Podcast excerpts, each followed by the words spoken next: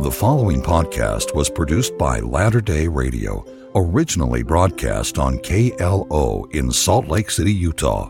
For more information, visit latterdayradio.com. If you're looking for faith affirming podcasts produced specifically for members of the Church of Jesus Christ of Latter day Saints, you've found us. Welcome. This is Latter day Radio, and I'm GM Gerard your host, producer, and chief bottle washer. We have some guests who will share their experiences as to where they were on that momentous day, June the 8th, 1978. If you remember, that's when the First Presidency released its historical announcement that all worthy male members, regardless of race or color, could now receive the priesthood. On that day, I was working on the seventh floor, hidden away in a little office inside at the church office building as a curriculum writer for the Welfare Services Department. I was alerted that something was going on because of all the noise outside my door, and when I walked out, there were tears being shed and hugs shared. What was happening? Well, I found out, and it was a moving experience. Forty years later, on June the 8th, 2018, my broadcast partner Martin Tanner and I broadcast the following segments on KLO Radio in Salt Lake City. Now we're sharing it with you as podcasts on Latter day Radio. There are three 40 minute segments that follow. I think it's worth a listen. I hope you like it. So, our first interview today with people who remember where they were on June 8, 1978, is with Rex and Kathy Firth. They live in West Jordan. So, let's go back into the past. Let's jump into the DeLorean time traveling car and go back 40 years Tell us where you were and what you, how you found out about this, and some things that happened to you that, as a bishop, Brother Firth and Sister Firth, what did you experience, and and how different is that from the way things are today? So, Bishop Rex, why don't you start? I first heard about this when I was standing in the room uh, looking at the scheduling board. I was a pilot in the Air Force and I was uh, interested in the schedule. And so I was looking at that when the scheduler came in and told me that he had just heard that the Mormon church was giving blacks the priesthood. And what was this guy's name? Because that's significant. Joe Jester. He was a jester. He was a jester, and He's... so I didn't know whether to believe it or not. So I had to verify it from another source. From a reliable I, source. I finally uh, accepted it as, as truth. Okay. And I don't remember where that was. I, I know I asked a lot of people, and finally they said, You yes, had the confirmation. We, heard that. The jester was not joking this time. That President Kimball had made an announcement, and all worthy male members would be given the priesthood. Now, as a bishop, what did this mean to you? Well, uh, I was bishop of a ward in Shreveport, Louisiana, the first ward, which had probably more blacks within the ward boundaries than whites. But the membership? All whites. Okay. Oh, there were some. Um, mixed race people? Any mixed? No, no mixed race, but uh, maybe some uh, Orientals or uh, some other people besides white Cauca- but, uh, Caucasians, but no people of African descent. No, none. And so uh, we pressed forward with that, and the missionaries began to proselyte the blacks. For the first time, probably. First, oh, yeah, they were encouraged mm-hmm. not to proselyte them because of that, but uh, they did, and uh, it didn't happen right away, but uh, I, am look, checking out my journal. Uh, within a month or two, uh, there was a, a young couple that they taught, and we baptized them. And you told me earlier that they didn't remain in the church. No, they had severe opposition to their decision. Not necessarily the white members. Some white members. Some yes. white members, but mostly yes, their own. Mostly people. their own people came after them and and got after them for joining a church that was anti-black. So it took a little while to get over that it get over that stigma, didn't it? It did, especially down there where the Civil War was fought over the, that keeping the blacks as slaves. And from what you told me, the Civil War at that time was still being fought in the minds and hearts of people, wasn't it? It was. Yes, they traditions don't die. Things are taught as a child are not changed easily. No, it takes a generation or two. Now, Kathy, you told me a little something earlier that uh, the experiences that you had uh, as a sister in the ward, as the wife of the bishop. Yes, um, if if I could share this, um, the a lady that I visit taught. Uh, they had a black servant, and which she treated with total respect, but as a servant. Mm-hmm. And she, there was no, we are, I wanted that, that black servant to know that I was her sister, that mm-hmm. we were the same. Mm-hmm. And I mm-hmm. couldn't share that with her because of the sister that I visit taught. Because there was kind of a caste yes, system there. A total caste system. Well, years later, when we were on the island of Cyprus serving, we were in a little branch. As senior missionaries, right? As senior missionaries. My husband was the branch president, and for a while I was the Relief Society president. And we, some of the members were black sisters from Sri Lanka, from Zimbabwe. We had Filipinos. We had them. We had members from Bangladesh. We had them from all over. Anyway, and most of the members of the branch were not white. And but this was interesting when we first got there, those sisters would come up to me and bow to me. Oh my gosh. And this was only in um, this was just 10 years ago. And they would come up and bow to me, and I would raise them and say, I am your sister. We are the same. We call each other sisters because we are the same in God's eyes. You will not do that to me. I need to do that to you because of the faith that you are exhibiting in joining the church. Anyway. And the courage. And the courage. Yes, absolutely.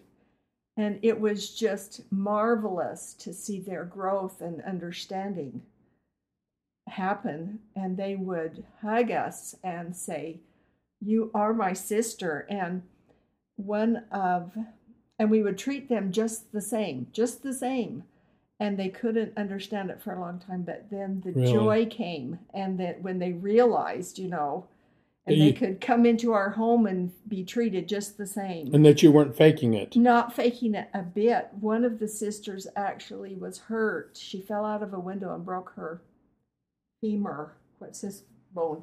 Yes. Her femur, and she had nowhere to go. No one would take her. The people that she worked for, it was the servant class. The people that she worked for, because she couldn't work, that was it. She was like no good anymore. Yeah, and so we, uh, senior couples, were not supposed to take her in, but we there was no place else for her to go, and so we took her in and um, helped her through it, and it, it, she was my sister. She was my sister. Where else would I send her? It's fantastic. One interesting event happened. We we like to take them out to eat at a nice restaurant, mm-hmm. which they'd never done before. They had never done that in their life. They had never done that in their life. And um, we had uh, one sister from Zimbabwe, Africa, one from Sri Lanka, and one I think was One Filipino. Of the Filipinos. Uh-huh. And we talking multi- multicultural, multi yes. genetic. Right. We would take here. them out to eat, not as a whole group, but just a few at a time to have the experience of going out to eat. Because they couldn't afford it. Because it, and the uh, astonishment well, that registered on the people at the restaurant. Oh my just, gosh! Really? To me, it was just comical to see. For us to walk in, they couldn't believe that two white people from America were sitting at the table eating with a black African, a, a dark lady from uh, Sri Lanka, Sri Lanka, and one from the Philippines. So it was very interesting to see people's faces and because we were socializing with them. Servants that we were with that, that we were treating to dinner that had never happened in their life. It was a first time experience for them, and they, they were just astonished. If we live the gospel and we do the things that you did when you were missionaries, that speaks volumes about our doctrine. It says a lot more than a press release or anything else we might want to publish. That if we do unto others like we'd have someone do unto us, mm-hmm. and we share the gospel by our example. And I'd like to thank you, brother and sister Firth, for doing that, for your missionary service, and for taking some time with us here today on Latter day Radio. You have another thing to add, Kathy? In our ward now, there is a mother daughter and a granddaughter. They live under the same roof. They moved into our ward and they walked into our chapel. They joined the church somewhere else and came here. And and where are they from? Uh, the South and Trinidad. Oh, oh okay. and they lived in the South in Alabama for a while. And but when they walked in, I almost stood up and danced because I just want to get to know them and their culture. And the sisters have just accepted them so much. They welcome them into their classes. One of them uh, is one of the leaders in Young Women's. It, to get to know them is a marvelous gift to us. And it's a gift to all of us. So the revelation on the priesthood wasn't just for the African Americans, it blesses it blesses even today all of the membership of the Church of Jesus Christ of Latter day Saints. Thanks, Rex and Kathy, for those great stories. We'll be hearing from Gerry Avant and John Hart in just a moment from the Church News. This is Latter day Radio on 1430 KLO World Class Talk. Don't go anywhere, we'll be right back.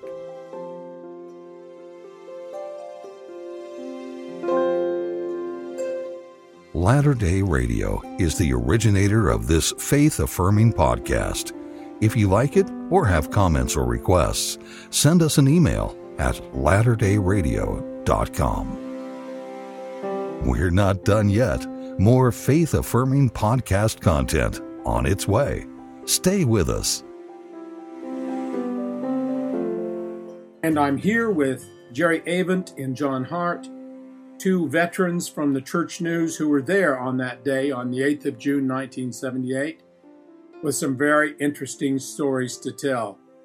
So, Gerry, was it exciting? Well, it was quite exciting, and I remember it as being June 9th on a Friday morning.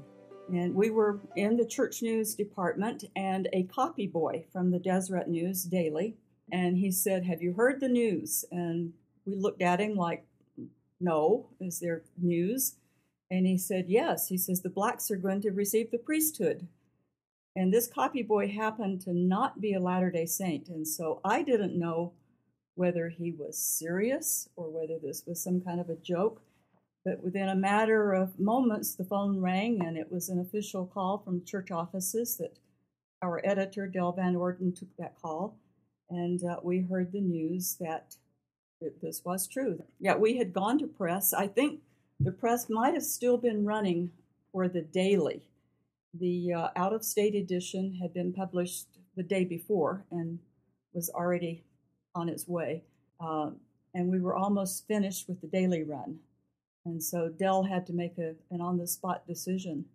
You know, do we stop the press to get it in for a few thousand copies or do we just let it go? Let it go and pick up next week. And that's what we did. After that, uh, then the phone started ringing First, it was just one call and then another call, and they came in, as Gerry will tell you, they came in from all over the United States right away, right away, and people would call up and say, "Is it true?" That's what they wanted to know. Were they were they calling you to ask this question, or they, were they they were calling, calling church information, or both? They were calling church news uh, because they would have heard it from a neighbor who heard it from somebody who heard it from somebody, and they just, you know, before they passed it on, they wanted to know, you know, is this true? And that was our frustration. Here was the biggest news story you know, since the um, the manifesto. That's right, as far as the church is concerned. Yeah, and uh, we just we had to wait a week, you know, before we could come out and verify. Yes, this is true. So people that weekend would be getting their church news, and there was no mention of it. Why don't you put a wrapper around it or something? It was too, it was too late. You physically could not catch it. That was just the way it went because the the paper was printing and it was in the mail room. It was just too It was gone. That horse was down the road, and we couldn't catch it. But It it was running away. it didn't make too much difference in the big picture, but uh, the repercussions were fairly significant. Within um, three weeks, President Kimball called for a doubling of the missionaries, and he focused. Oh, in, really? He focused in on local missionaries, which had never been focused in on before, probably because of this issue. But he called for local missionaries to, you know, supply their own missions, and that was pretty radical for that particular. We used to call them stake missionaries. Is that what you're saying? No, No, no, I'm talking about local missionaries Local doing full-time country. missions in their country. Oh, like Germans serving in Germany and Right. or uh, Brazilian. Brazilians serving in Brazil. And I imagine Brazil was probably one of those places they thought, oh, my word, what are we going to do in Brazil? All of a sudden, we have a lot more people to proselyte, right? Mm-hmm. Mm-hmm. Well, Helvecio Martins was the uh, first black general authority, and he was also the public affairs director for the São Paulo stake back then. So, um, you know, that was that really precipitated this decision as much as any. Go ahead. Yeah. Well, if you're talking about people calling us, we immediately started calling people throughout the world you know, to get local responses. And I had some friends who happened to be, well, they were living in San Juan, Puerto Rico at the time. At the time, Frank and Eileen Talley, Ah. and I had I knew them quite well, and uh, they traveled throughout the the islands uh, because of their church callings, and I knew that they would have their finger on the pulse of what's going Mhm. on. And so I called and I spoke with Eileen, and um, she gave me some of the, the information you know that she had received. That she said that um, she immediately called one of her friends that lived in Haiti, and his reaction was common. You know, is it true? You know, really? And uh, you know, it was qu- quite an emotional thing. And she said that his response was a joyful exclamation that he just shouted, "Glory to God!" Hmm. And then his next comment was, I can't believe it. Is it really, really true? And she assured him that it was. And then he told her that he had been uh, talking about the church with, with over 21 friends. And he said, I, they're ready to be baptized. When can missionaries come? And so this People was, of color. people of color, almost all of them, because he was in Haiti, he was of African descent, as were most of the Haitians. And so this just sort of opened the, the floodgates for that. And then Eileen had just dozens of stories. And she told about one man that on Sunday, before the announcement came, was a fast Sunday in the San Juan branch. And this brother, Brother Diaz, uh, had been a member for more than 20 years, and he bore his testimony. And he said that he said, I have waited years for the priesthood, and I will wait forever if I have to. Wow. Well, that was on Sunday. And then on Friday, one of his LDS neighbors, you know, happened to be neighbors in San Juan, came running out of her house, you know, just shouting the news that uh, what she had heard on the radio. And he said that he stood there like he'd been thunderstruck. He said, I just could not believe it. And then uh, the following Sunday, he was sitting in the hallway waiting to be interviewed prior to receiving the priesthood. And a member came by and says, Oh, they're keeping you waiting? And he said, he said, I've waited more than 20 years. What's 20 more minutes? And and Sister Talley described, you know, the, the Sunday that the announcement was made on Friday, and then the Sunday at church, she said everybody was crying and hugging each other, and said it was just a joyful time. And so that was typical of the comments that we heard from our readers. And John made lots of contacts. When I uh, went to Nigeria in 1995, I interviewed a, a member of the stake presidency named Nduka. And he had a little shrine to President Kimball built up on his bedstead. A real shrine. It wasn't, no, it was just you- a monument. okay. But all right. He told me that that night that they there had been kind of a whisper that had crossed around that people had heard, Mhm. and he spent more than an hour and a half with an old radio tuning it back and forth to try to verify that that had happened. and so uh, it was a pretty exciting time for them. They just, uh, you know, the story of the uh, Mabeys and R- Rendell Mabey. He was he had been uh, the mission president in Switzerland, according to a close friend of mine who served under him as a missionary. And I've seen the picture, and it looks like that scene from "Oh Brother, Where Art Thou," yeah. where you've got a long line of people standing, going, snaking up the bank, waiting to be baptized. How many missionaries have wanted to have that? Yeah. yeah. Wilford Wilford would have experienced, right? Yeah. Let, let me just go and cover the the events in uh, Dominican Republic and Haiti. They all were precipitated by a great spiritual outpouring of of uh, very epic proportions, and some very dramatic things happened. Some people moved in. Some Latter Day Saints moved in. The priesthood was announced. They began teaching people.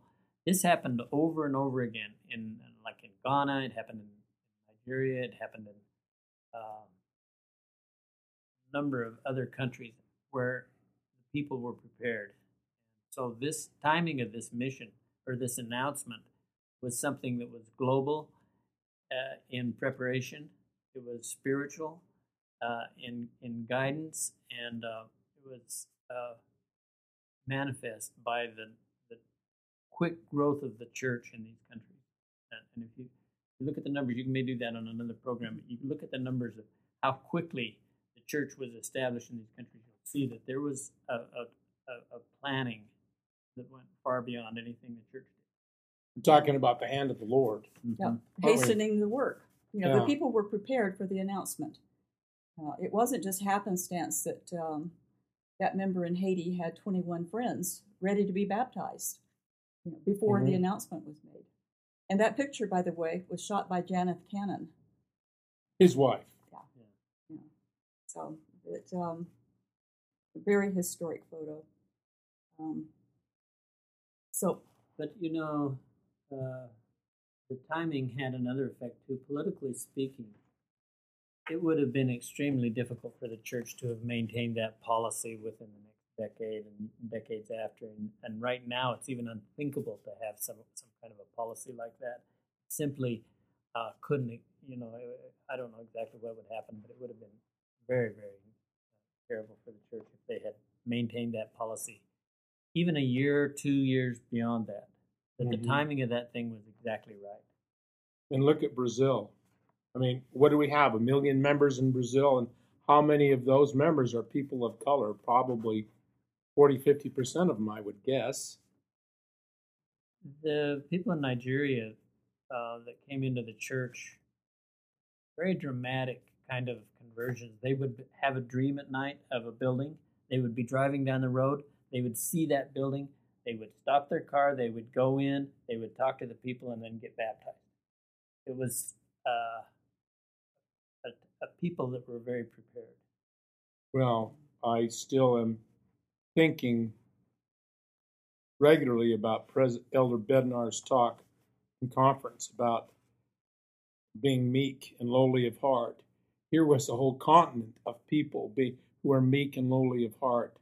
And how much more success would we have in the church if we could find more people like that who were meek and lowly of heart and willing to accept the Lord's uh, hand in their lives?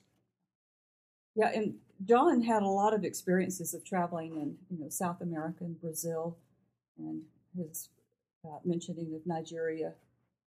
Um, and I, I one of the, my favorite pictures that I've taken during my career was at the Johannesburg, South Africa temple dedication in 1985, and I was standing outside watching people come out and taking pictures of members coming out of the, one of the sessions of the dedication, and I noticed uh, a couple and in South Africa at the time they were called coloreds, mixed race. Mm-hmm. And I noticed this couple walking out. I was taking pictures as they progressed, and then a woman came from the other side, a white woman, and when those two women met, they just embraced. And to look out on the plaza, and here were blacks and whites and people of various nationalities. I don't know how many different languages were represented, including African languages, and that all was able to happen because of that revelation. Thanks, Gerry and John, for sharing these stories with us and your experiences of that day 40 years ago. This podcast has been produced by Latter day Radio. Visit latterDayRadio.com for more information. More faith affirming podcast content from Latter day Radio coming your way. Stick around. We're back here on Latter day Radio with Gerry Avant and John Hart. So, Gerry, you were telling us you had the opportunity to uh, interview President Kimball. Uh, yes, in December of that year, six months after the revelation, uh, the entire Church News staff went to President Kimball's office, Oh, and we interviewed him more or less recapping the year, highlights of 1978. And one of the questions that we asked him was if he would be willing to share any of the circumstances under which that revelation came. And these are President Kimball's words taken straight from the transcript of that interview. He said, I went to the temple alone, and especially on, Sat- on Sundays and Saturdays, when there were not organizations in the temple, when I could have it alone. I went on it went on for some time as I was searching for this because I wanted to be sure. We held a meeting of the Council of the Twelve in the temple on the regular day. We considered this very seriously and thoughtfully and prayerfully. I asked the twelve not to go home when the time came. I said, Now would you be willing to remain in the temple with us? And they were. I offered the final prayer, and I told the Lord if it wasn't right, if He didn't want this change to come in the church, that I would be true to it all the rest of my life, and I would fight the world against it if that's what He wanted. We had the special prayer circle. Then I knew that the time had come. I had a great deal to fight, of course, myself largely, because I had grown up with this thought that Negroes should not have the priesthood, and I was prepared to go all the rest of my life, till my death, and fight for it and defend it as long as it was. But this revelation and assurance came to me so clearly that there was no question about it. And that was what President Kimball told the church news staff. and you were there. Was there. We were ear witnesses to, to the person that was most involved in this. And let's not forget his age, his generation, where he came from. But here was a man who always, to me, seemed to be the champion of the downtrodden. Mm-hmm. A very compassionate man. He looked at people with, with, with meager means and had great empathy for them. And so that's why he was probably the one that would to ask the question.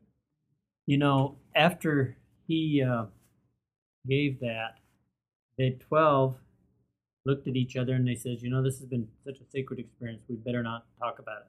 And so they said, okay, we won't talk about it. And they didn't for a while. But in private little meetings after that, uh, I think Gerry had the same experience as I did. We, I heard at least three of them. I heard Elder Haight. I think I heard President Hunter, uh, maybe Elder Perry, and certainly Elder McConkie got up and said essentially the same thing in his conference talk. And so every one of those th- people that talked gave essentially the same uh, witness of it. That is to say that they just, it was not a vision. Uh, it was not, a, you know, Cecil B. DeMille voice coming out of the clouds. Yeah. it was just a very powerful outpouring of the Spirit that was very touching to them. And they all said the same thing. And so we're comfortable that that's, you know, the revelation, you know, and when we receive personal revelation, it's much the same. You just feel, have a good feeling, you know, which way to go. And it was like that, that they just received it. And I, I suppose that when uh, Moses got ready to cross the Red Sea, that he felt something, something like this. I mean, you don't just walk into the water without some kind of assurance that something good is going to come out of this. And so that was the same thing that they had here. Now, one there were there were a number of changes that came to the church as a result of this, and as I mentioned earlier, missionary work was substantively altered after this revelation. President Kimball began pushing for more missionaries.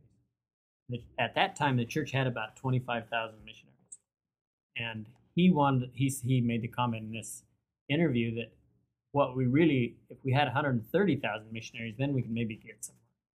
130. We're not quite there yet. No, are we? we're not there yet. Uh, but he pushed that, and then he pushed the local missionaries, and this this uh, local missionary development in, in the country strengthened the countries immensely. Two ways. Number one, they started emphasizing that to their youth, and number two, when these missionaries came home from their missions, they provided lo- uh, local leadership that they didn't have before. Right. And so at that point, the whole church changed because uh, they had a lot stronger local units. And you have that now. You see that. And that's a direct result of the revelation and President Kimball's emphasis. Not just in areas where uh, there were people uh, with African roots. No. You think it was a widespread a benefit? in Hispanic areas, uh, Mexico, uh, Guatemala, uh, Central America, uh, Argentina was very strong. Uh, Ecuador was stronger. Uh, Colombia. You just look back at those individual countries, and you can see how much they've grown. It's very, uh, you know, preparatory for the kind of challenges that we meet today. You know, I had a conversation with a um, brother Holsinger when we were on our little special mission to Switzerland, and he's a PhD sociologist, still completing his mission in in Switzerland, and he spoke with a, a, a um, renowned sociologist, demographer at the University of um, uh, Chicago, where he was uh, either getting his PhD or teaching there. And I don't know how much later than the revelation this conversation took place, but uh, Brother Holsinger told me, he said, he says, you, now you've done it. And he said, why? What do you mean?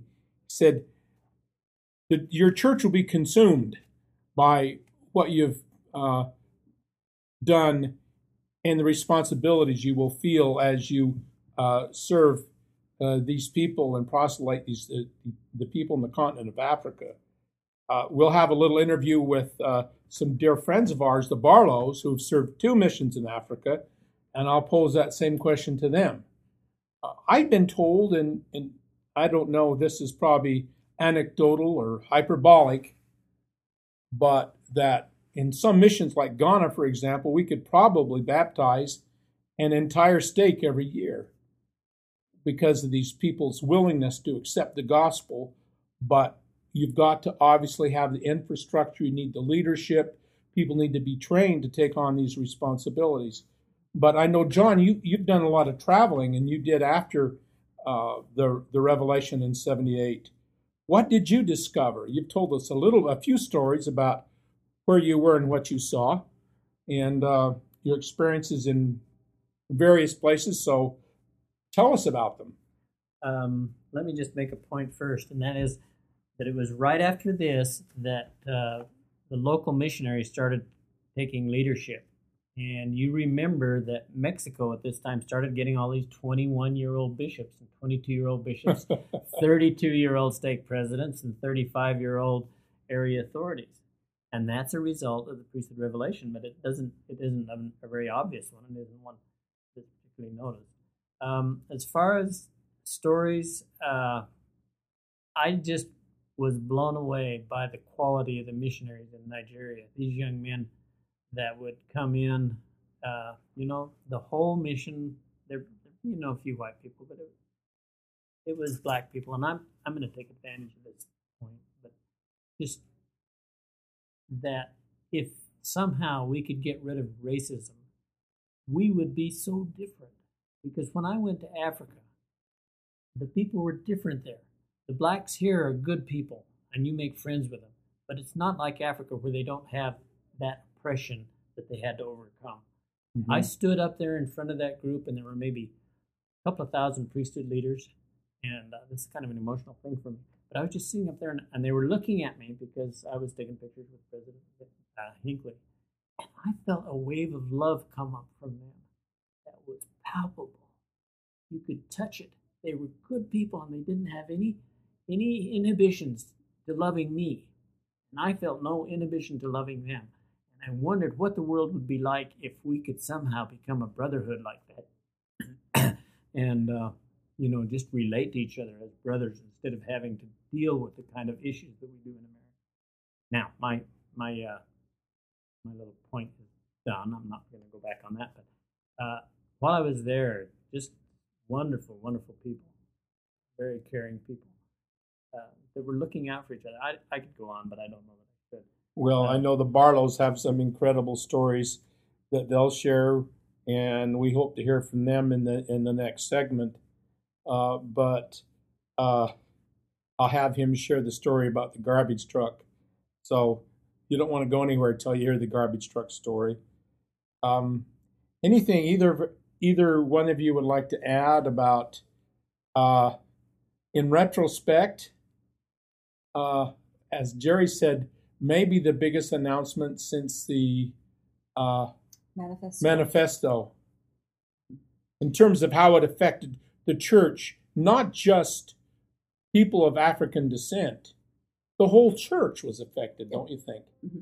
And and I have a, a very strong testimony that this came about not because of any kind of social Or political pressure. yeah. it was not just it wasn't to be socially appropriate you know because president kimball said i was willing to fight it Till he died. for the rest of my life because you know this was this was something of, of the lord and um, I, I cannot speak to the history you know of what came before the revelation i'm not an expert on that and i would not even pretend to be but i am firmly convinced that this was a revelation that came through the power of the, the lord Well said. Thank you, Gerry and John.